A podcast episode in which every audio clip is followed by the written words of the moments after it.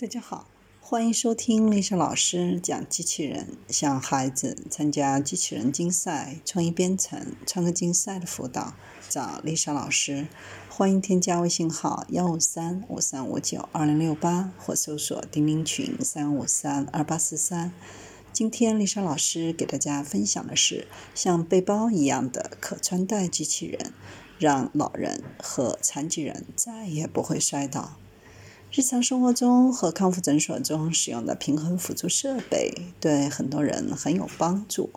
拐杖、助行器、扶手可能会帮助需要的人防止在开门、购物或者接听电话的时候占用手。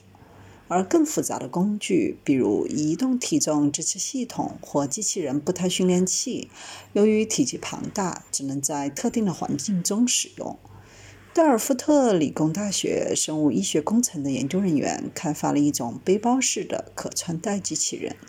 可以帮助病人在康复期间提供平衡支撑。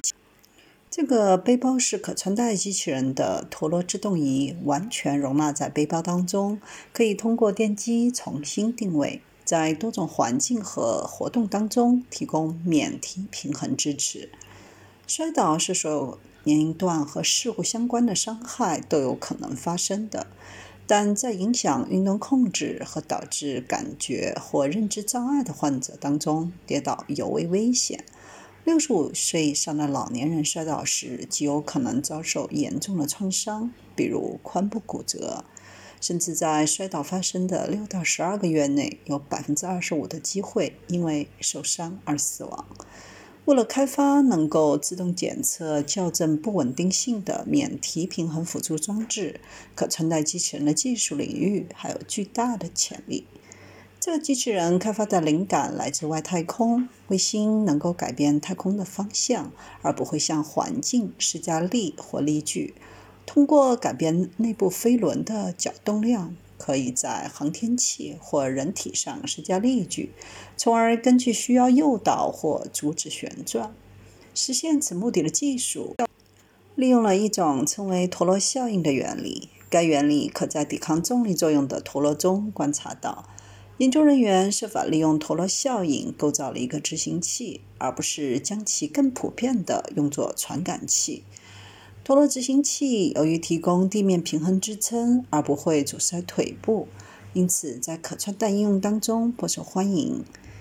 这种自动原理的多个可穿戴机器人，但是目前还没有人对它们进行评估。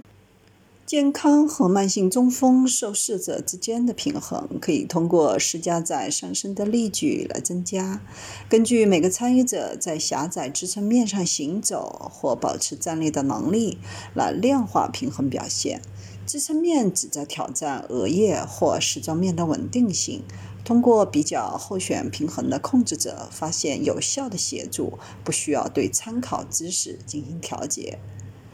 与穿戴机器人代步活动相比，旋转粘性场将健康参与者沿着三十毫米宽的光束行走的距离增加了两倍。相同的控制器使得患有慢性中风的人在同样狭窄的区域内站立的时间延长了二点五倍。